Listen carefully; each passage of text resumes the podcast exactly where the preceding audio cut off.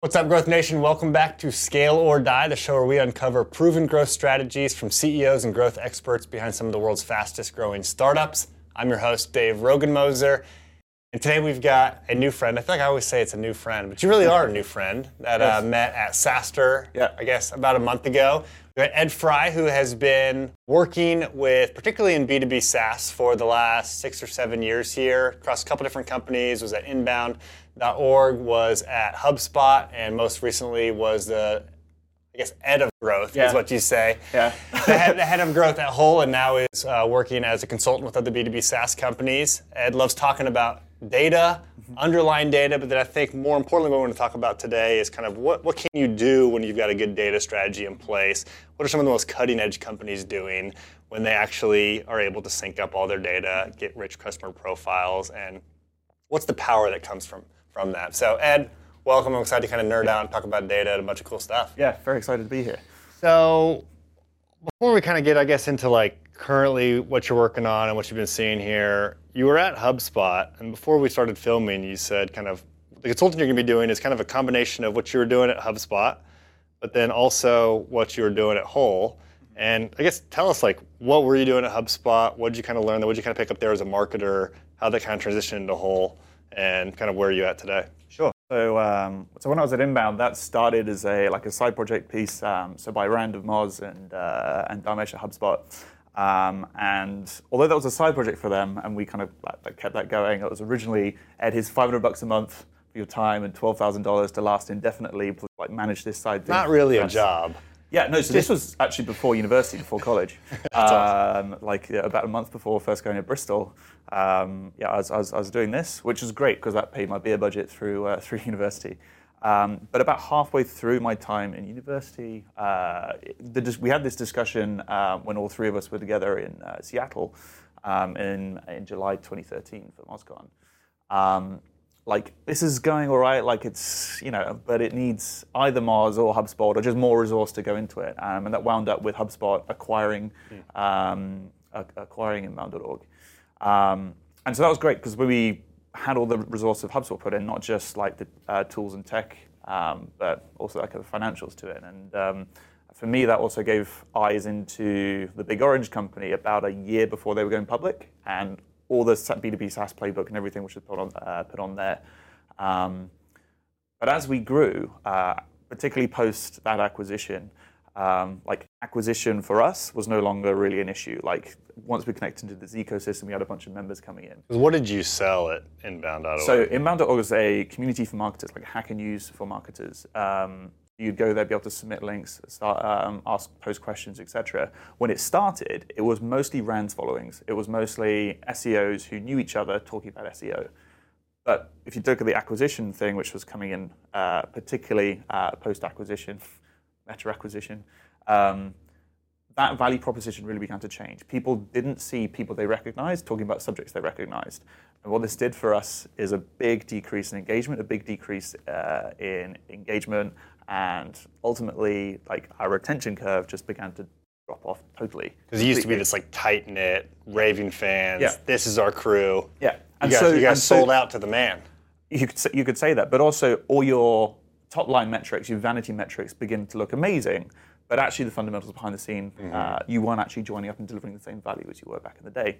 Um, and it became to the beginning of 2016 uh, where this all came to a halt, and these charts were shown. And okay, we need to fundamentally change our strategy. So away from uh, new users and away from like amount of content and this kind of thing, to focusing on weekly active users and what really drives that um, and understanding how to pull together that kind of value proposition. And it was January 2016 where my journey really into like data and data strategy and how you uh, can create better experiences, how you can do personalization, how you can uh, get into this. That how that really started.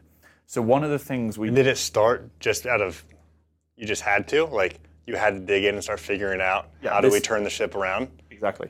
Um, it was not a sustainable uh, situation. So So it wasn't like you were just looking to be all about data and loving data. You were like, I'm a marketer. I need to figure out how to turn this thing Yeah, around. it's it was a resource eating thing which wasn't Yeah. generating value like value in the same way. Um, and so yeah, it's a question like this is either going to be turned off or we need to figure figure the way out. Um, so that really like starting to think through that that set of problems. Like how did people get value from uh, this community? What were they doing? And this is very similar to SaaS companies. Like how are people using your product? And all those answers aren't in your email tools. They aren't in the things which marketers traditionally have access to. They're in your backend database. Um, so what we did is connected that backend database to our HubSpot portal so that we could really understand uh, and take action on um, how people were using the platform, how people were engaging, um, how people were using the product, if you like. Um, so me as a marketer, me as a community manager, I could then email people based on who they were, the actions they were taking, the time zone they were in, all that rich context, which I would know if I were face to face with them but I wasn't able to join the dots otherwise. So by getting access to that data, I could suddenly start to pinpoint where the opportunities were. From there, we started to figure out, okay, where are the opportunities? So working backwards from what drives weekly active users, really it came down to a function of the number of discussions and the number, like the number of things which you could engage with each week. Um, and that also tied it together with the number of contributors. So we had two very common types of interaction. One was like submitting an article link, and one was posting a, like a discussion question.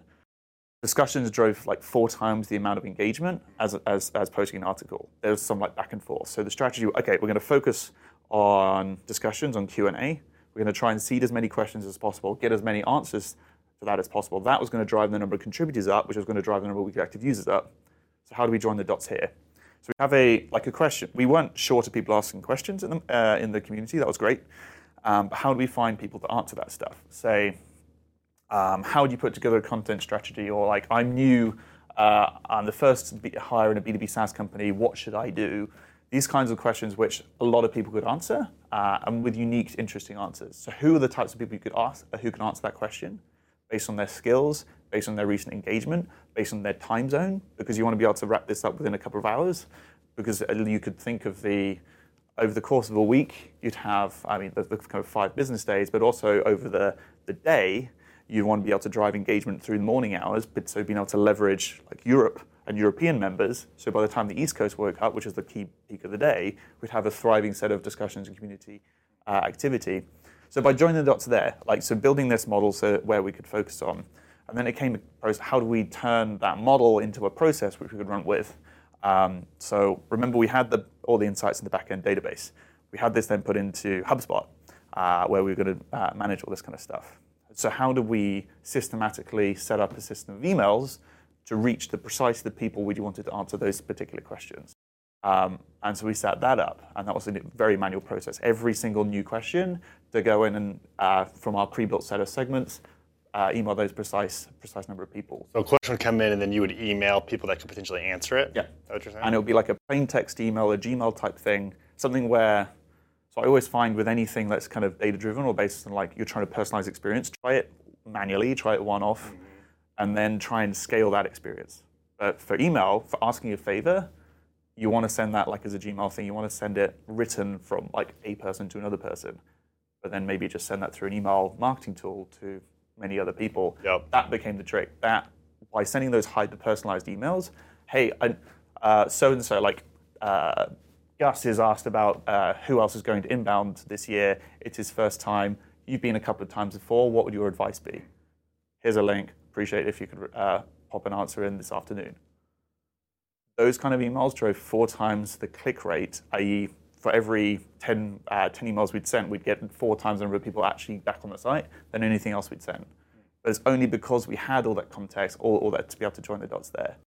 Um, you saw, did you think, see things start to change there pretty quickly? Yes. So by because of that growth model, which we so we hypothesized if we increase the number of uh, contributors by inc- like focusing on Q and A, we'd increase the number of weekly active users, which like drove, drove the uh, the community metrics all in the right direction, the platform to become this valuable destination again. But despite having access to all the data, despite having this growth model, despite having this process, despite having all this set down, it was an incredibly manual process. Um, we didn't get to a point where we could fully automate our way out of that. Um, and so, really, this is where uh, the kind of realization that yes, you need to get all those steps. You need to know where to aim, how to leverage that data, but you then need to be able to turn it into a system of automation, a system of rules. Um, and so the fastest growing startups and the fastest growing strategies we see with data uh, tend to be around getting all those steps in order, but then be able to turn it into some kind of business rule, um, some kind of uh, if this then that logic, something which is uh, doesn't require manual intervention each and every time. So if person has these traits, then do this thing. Yeah, exactly. So um, what, whatever that kind of set of thing might be. Now, with customer data, that might be something like how to send an email, but systems of rules expand, uh, expand much larger than that. Something like pricing. Pricing affects every single customer. Pricing is an incredibly powerful rule within, within your system, uh, within that system, within a company. Um, like the, the guys at Profitwell ran a study comparing acquisition versus retention versus monetization, which is the most powerful set of levers. And they found, I have to remember the numbers exactly and how they measure it, but for a 1% increment in performance on acquisition, they would find a 4 to 8% uh, increase uh, uh, with monetization, i.e., pricing is four times more effective than acquisition and twice as effective as uh, working retention. Um, I've, two times in my career have we done like radical pricing experiments without like much care, like just doubling pricing and that just doubling revenue. Now, if you try and do the same thing with like acquisition, like you don't just double acquisition. It's, uh, it's just one of those business rules. It's something which can immediately deliver an impact um, versus how do you double search traffic, how do you oh. double social traffic, how do you double the amount of paid, uh, paid acquisition. Like it's a different kind of thing. Um, and so you need to think about, okay, what are the rules? What are the systems fundamentally behind the growth, behind everything what you're working on? So when you start working with these B2B startups that you've been either consulting with or working with, you know, with Hull or wherever, where are people most stuck or getting it wrong or missing opportunities yep. that you see and you come in and you say, hey, let's fix these things? Yeah. So typically amongst before you've got product market fit, there's a whole you need to get that whole kind of set of problems sorted out. So after that, once you've got like first marketer in, you've got like a lead leads are coming in, you have a method of doing that, you have a method of closing that, that general funnel doesn't look too bad. How do you scale from there? So people go and hire the best people they can find. They buy the best tools in the market. These are all very commonly well understood things, but the same amount of care and attention is not put into your data and that becomes a drag on your teams and on your tools. Whereas the fastest growing companies think about their data on the same level. There's a hierarchy to it, like teams own tools, tools own data, and as teams buy more tools, like proof, like email tools, like CRMs, whatever, to do the jobs they have to do in order to grow, this creates a system of silos. And unless you actually think how to join this up and how to leverage all that and how to build rules and how to build systems across that, it becomes a drag on the entire company. Um, so you're they're really to... only as good as the data that you have. Exactly. Exactly. It really becomes frustrating as you have all these different tools, yeah. all these different audiences that you've rebuilt over and over. And like we did our daily huddle yesterday, and someone running our customer success is like, "Hey, can I get these like two events yep. sent in?" We're like, "Hey, who even knows where the events are?" You know, it's like, what are the names? And it's like this whole thing that it's just hard to do yep. across teams. Yep, exactly. So the uh, companies aren't generally short of data or like adding tracking for those events. Like that's typically not the hard part. The hard part is how to make sense of it and pull it all together into a system which is accessible. You can derive the growth model, the growth equations behind it, and you can turn that into a process and turn that into business rules and like automation, so on and so forth. So I guess that kind of leads you into Hull. Yes. And I guess why'd you join up there, and like what were you guys doing sure. Hull. So, uh, like I mentioned, when back at HubSpot, the the the data-driven insights came from connecting our platform, our backend, our MySQL database to HubSpot, um, and being able to join the dots uh, in that way. Not just like literal data, but also join the dots in our heads. Mm-hmm. Like, ah, this behavior yep. is enforcing this. Um, that took a lot of engineering time. We so happened to have that in, those those engineers, um, but most companies don't but I found even when you have them, you still don't want to use them. It's like I've got a bunch of engineers back there. I still don't want to talk to them if I don't have to. Sure. So all right, I'll, I'll, I'll get to that, that, that in a second. But um, so when I, I saw Hull, um, which had just pivoted uh, to become this B2B customer data platform, uh, this was going to provide the answer. It, sure, it's uh, it takes a lot of the effort away from engineering. It also empowers engineers, um, but this was this was going to be the future. Everyone needs to be able to join the dots.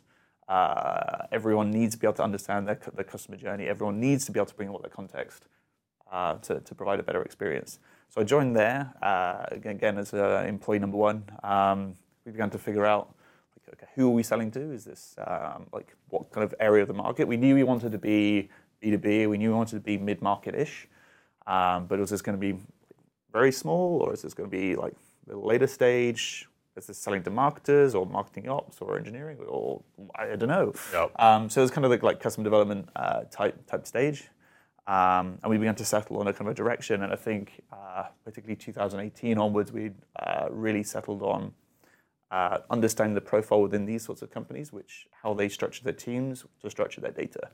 Um, and really, the profile we see that's emerging most is a growth engineer. It is uh, an engineering role which doesn't roll up to a CTO, which does not fall under product, which does not care so much about things like uptime and sprints and whatever, but rolls up under a COO, a CMO.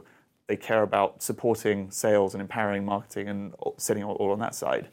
And the kinds of things they will be doing, data engineering, like sorting this uh, uh, data behind the scenes. It's a bit more like a DevOps type role for um, for the marketing space, for the marketing stack, and pieces around that. And is that a growth engineer, as opposed to maybe a growth marketer, maybe a, a semi-technical growth marketer? Yeah. Is it an, is it an engineer only because it's still too technical for a non-engineer to kind of run with that whole strategy? Yeah. So you could say it's the ability to code or not, or, or things like that. I think there's quite a lot of tooling which enables you to just parameterize things. Like you can get quite a long way with tools like Salesforce and HubSpot just by fiddling around with parameters. The key thing is really understanding how your data flows and what affects something else, um, and the impacts of various different, different things can have. Um, understanding how data flows and what data you need, those, those that's the key uh, key piece there. And typically that involves like some more technical skills. Like you should be able to write a SQL query. You should be able to uh, maybe write some JavaScript, whatever, to manipulate stuff. Um, but that's like more kind of the skill set. Um, the, the, in terms of that profile, um, so that growth engineer might not be like a VP growth. It might not be a managerial type position. Um, and so well, who then goes and buys these teams? Who organizes these projects? Might be like a VP marketing or VP demand gen or like VP growth that brings this kind of in, has a data engineer. But really, the trend we're seeing in the fastest growing companies is that doesn't even sit with marketing or sales or CS or anything like that. It falls under ops it falls under operations. Um, so for better or worse, it goes through one service, and that becomes the source of truth, both in terms of tooling and data and team for everything else in the company. Basically, there's operations that is saying, here's all the data that's yeah. true about our company. Yeah. Every team is free to consume it, and we're going to yeah. make that available and clean, but it's not marketing data. It's not product. It's just, here's the company data. Yeah. Everyone use it. Yeah, um, and so that should then be propagated to your system of, uh, of choice. So marketing might be using market automation tool, or their ads, or whatever, so that whenever they're using it, they've got the most complete, most accurate, most up-to-date data uh, at any one time, and they don't have to worry about that. Like, that's someone else's job. Versus marketing having to try and hire a developer and try and manage this all themselves, and sales do the same, and CS and product and whatever. Um, so every time a sales rep uh, on a phone or looking in CRM, anytime you're putting together a campaign, anytime that you should have reliable, most complete, most accurate, most up-to-date data. And that tends to be how teams organize, not just in terms of tools, uh, but also data, also how they structure themselves. And then the growth engineers sit with that. Um, typically, as companies are growing, uh, projects like data warehousing and BI and like all that kind of analysis comes in. Um, and that's been something which has been around for a while, like tools like Tableau, etc. Um, and what we're seeing teams building the business case for this is that resource already exists. Can we do this kind of data engineering to empower marketing? It's not just about pulling insights from like a Tableau dashboard, and that may be filtering through some reports at management management level, and then eventually affecting change through some meeting. No, it's about the real time sync with the tools that those teams are using. So once companies kind of get some level of this set up, mm-hmm. you know, relatively clean, relatively consumable, what do you, what have you seen these like companies that are most cutting edge able to do with that? Yeah. So B2B SaaS companies generally will fit into like one of two camps. Um, so if you're very like low ACV, a lot of the automation around sales or like even cutting out sales. So like the freemium free trial, how do you optimize that? And on the other end, uh, where you've got a much higher ACV, it's how do you focus those resources around an account? It's all about account-based marketing and account-based orchestration. Um, so those are the kind of two big flavors. Let's Um, start with like the account-based marketing. Like, what have you seen? Well, so there's a common set of things which ties all that together, which is okay, how do you uh, use and enable this data? Uh, so uh, the really we kind of think of it in terms of a, a set of six uh, six questions. Like, who are you talking to? What are you trying to say? When are you trying to say it? Where are you trying to say it?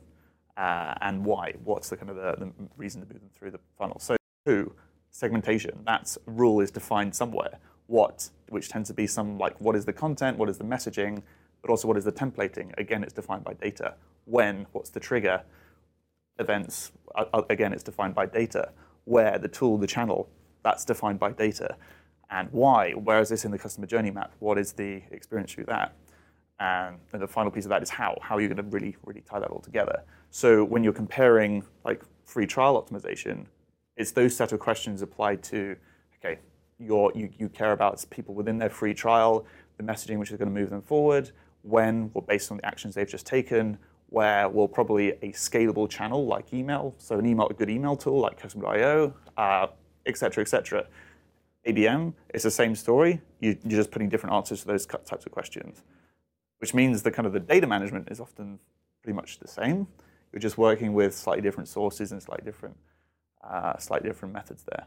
But the strategy is, and the questions you're asking are exactly the same. Yeah, yeah. I've seen. You know, I think I was on or am on the email list from Hull, Yeah. and after I got back from SaaStr, you were sending out these emails, and they were all like personalized with all these different merge tags. And at the bottom, you'd kind of say, "Check out this link to like see the personalization." Yeah.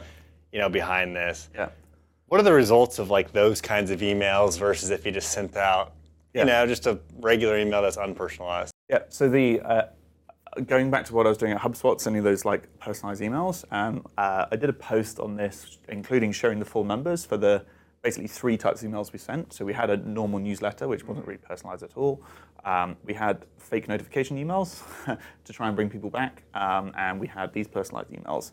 We found about 2.5% click-through rates, or click rates, sorry, on uh, the just normal newsletter. So that's kind of a benchmark about 5% on the uh, fake notification emails, and 10%, i.e., uh, one in 10 people will be back on the site that we email, which is pretty good when you send a quarter of a million of those.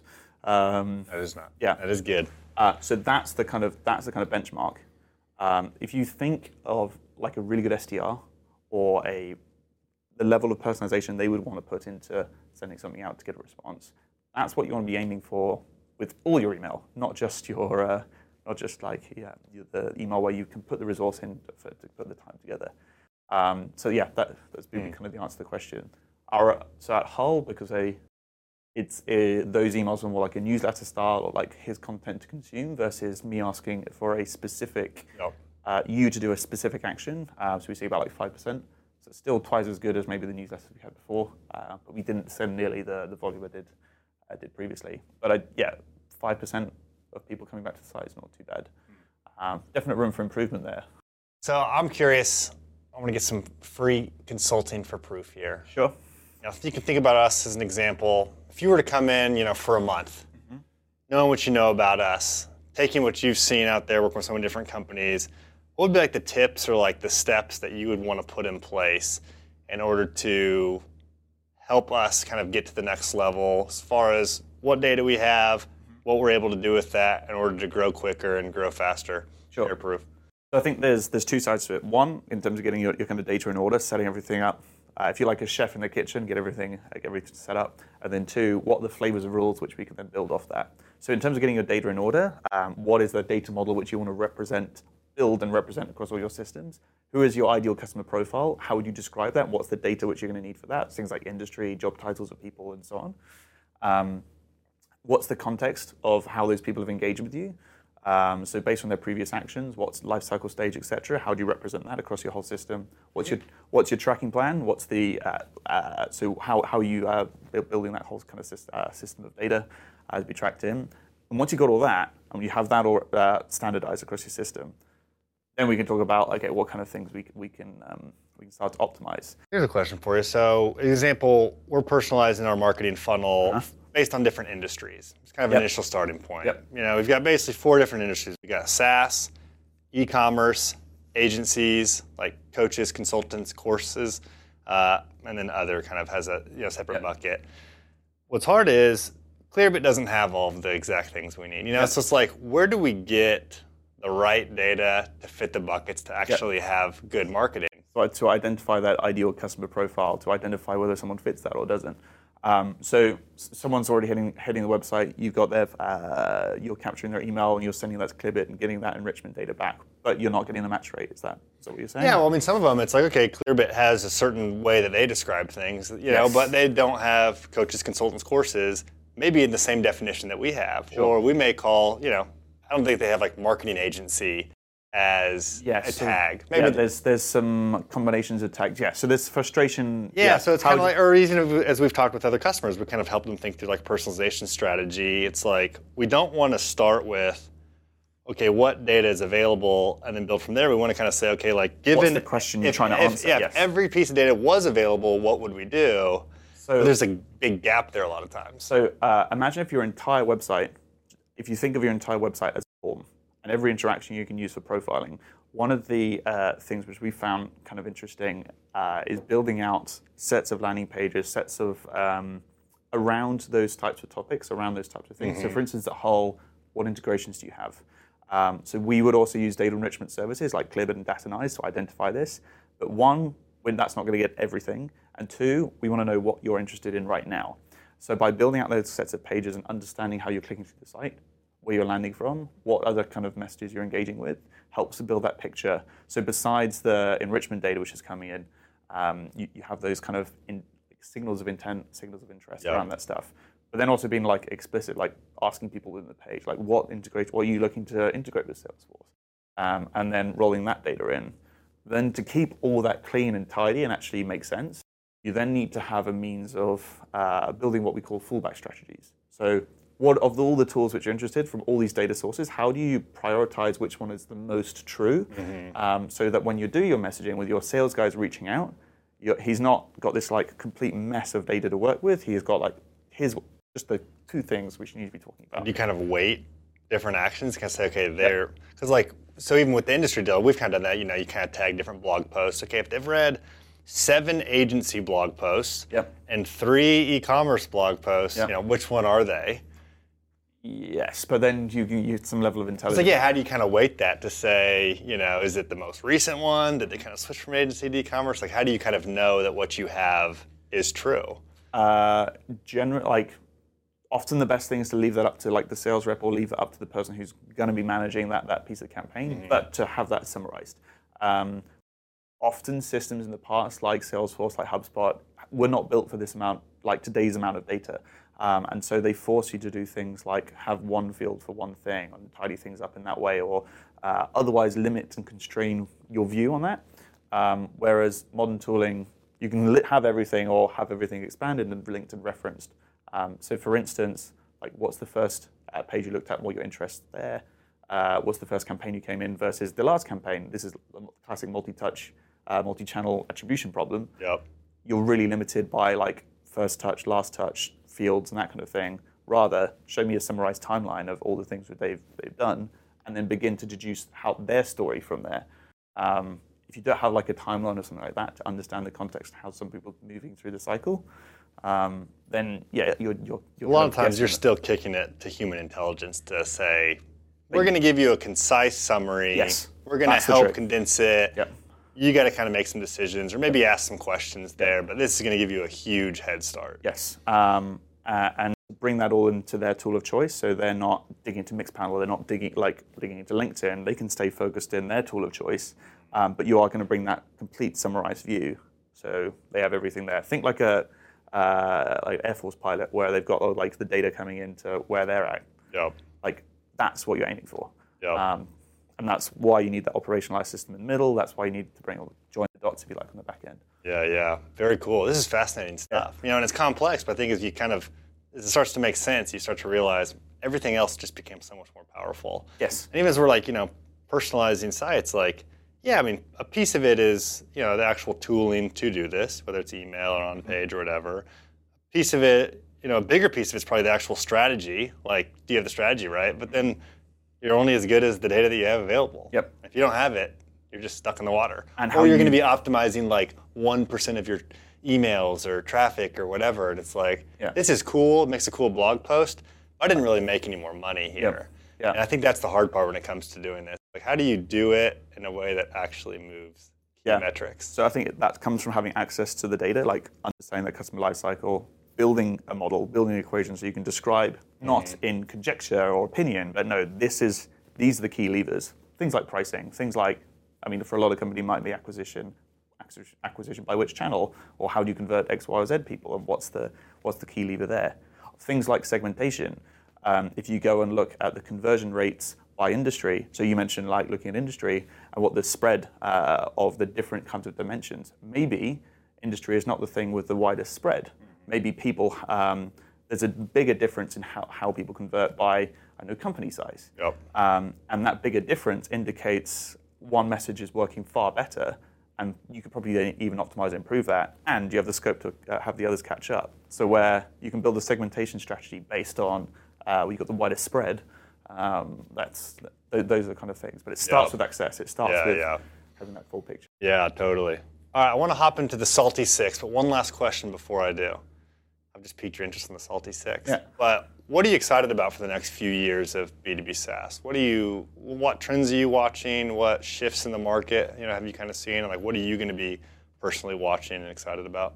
I think I've been in the marketing to marketers about marketing for a long time, and the the tech uh, is getting particularly interesting. I think uh, whilst there's like big roll-ups, um, there's also like more and more interesting new niche uh, niche players and how they grow and the directions they go in. Um, that's very cool, but it's what's the profile? Who owns that, uh, and how is that role going to develop over time? So whoever figures that out and how to nurture and support that community and that, that group of people, uh, I think that's going to be the ne- most exciting thing, not just for the next five years, but the next 10, 50, 100 years. Like marketing, sales, it's not become less data driven. Yep. Uh, whoever owns that, And who do you see doing that well right now? uh, I actually think it's a bit of a land grab.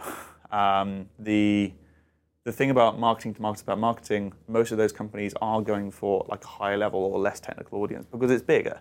Yeah. But the influence the people who are operating at the at the data layer have is far far larger. Um, and so there, I think there's an outsized return in the companies who can figure that out. Um, so that I think that's that's the next that's the next gold rush. Yeah, Exactly. totally. Very cool. All right, Ed, the Salty Six, six rapid fire questions. For me to just get to know you a little bit better. Okay, some about good. business, some outside of business. Sound good? Sounds good. Number one, outside of breaking data silos, what do you do for fun? What do I do for fun?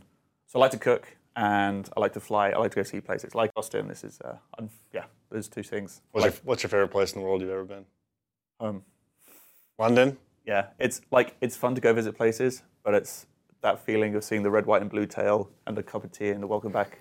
Yeah, that that that's a good moment. That's awesome. Okay, cool. Do you have a morning routine? And if so, what is it? Oh boy. Uh, yes, I do have a morning routine, but uh, it's probably a little lazy and a little, lot of room for optimization. I'm definitely more a, a late night person than a morning person, to put it that way. But yeah, Cool. Cool, cool. Uh, how do you focus during the day? how do I focus during the day? Turn things off. Um, yeah, so uh, for context, so Hull uh, was in Paris and Atlanta, and I was the only person in London. I worked from an uh, office, the company called Distilled, so I wouldn't be disturbed. You're surrounded by people, you need the buzz. Yeah. Um, but yeah, that's so that's kind of ideal. So to turn things off, um, having recently left Hull, I've taken Slack off. Oh, yeah, I saw you turn Slack off. So that is amazing. That, that is literally like coming off like a whole bunch of addictive things all at once. Oh, like yeah. it's a, it, it's amazing how addictive that kind of technology is. Um, What do you think it is? Just all the different notifications, like just Always every channel. Yes. Whenever I'm like, whenever I'm slumping during the day, I just Yeah. hop on Slack. It's like a little hit of. yeah, and because it's work, it feels okay. You wouldn't do the same on Facebook. You wouldn't do the same on uh, like Instagram. You wouldn't do the same. I feel on like I'm like being that. a good team member Yes, by like being exactly, addicted to Slack. Exactly. so just helping everyone it, out. It doesn't have the negative feeling. So like turn things off, um, uh, delete apps. So things like LinkedIn, delete it unless you're going to say to like a conference or something like that. I don't think anybody's ever downloaded LinkedIn in the first place. It can be it can be can be useful for like Yeah, uh, yeah. messaging in around like a conference or something. That's but true. then to get rid of it, so delete stuff less. Cool. I like it. Okay, what's a book that has impacted you deeply in the last few years? I, I actually could like start with why. I mean, it's not in the past few years, but like a little a little early on, because you need to understand.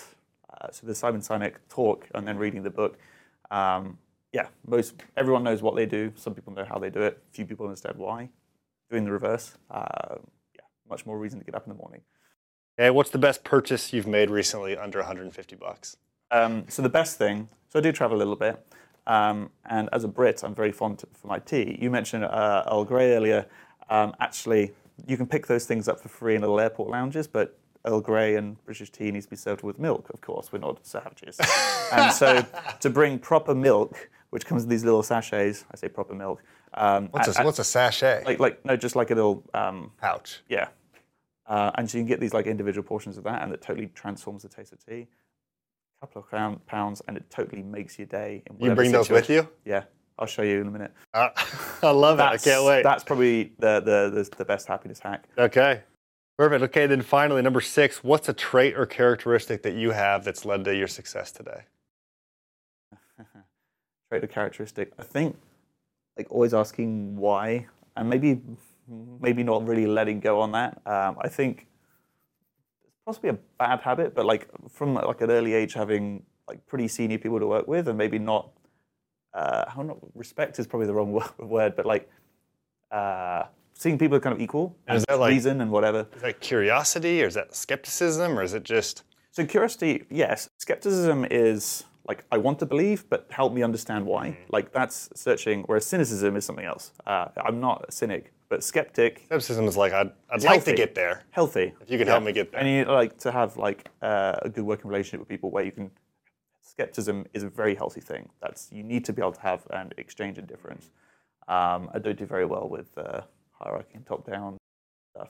You So yeah, break in, say, I'm here to ask Yeah. questions. yeah, forgiveness, not permission. Yeah, yeah, yeah.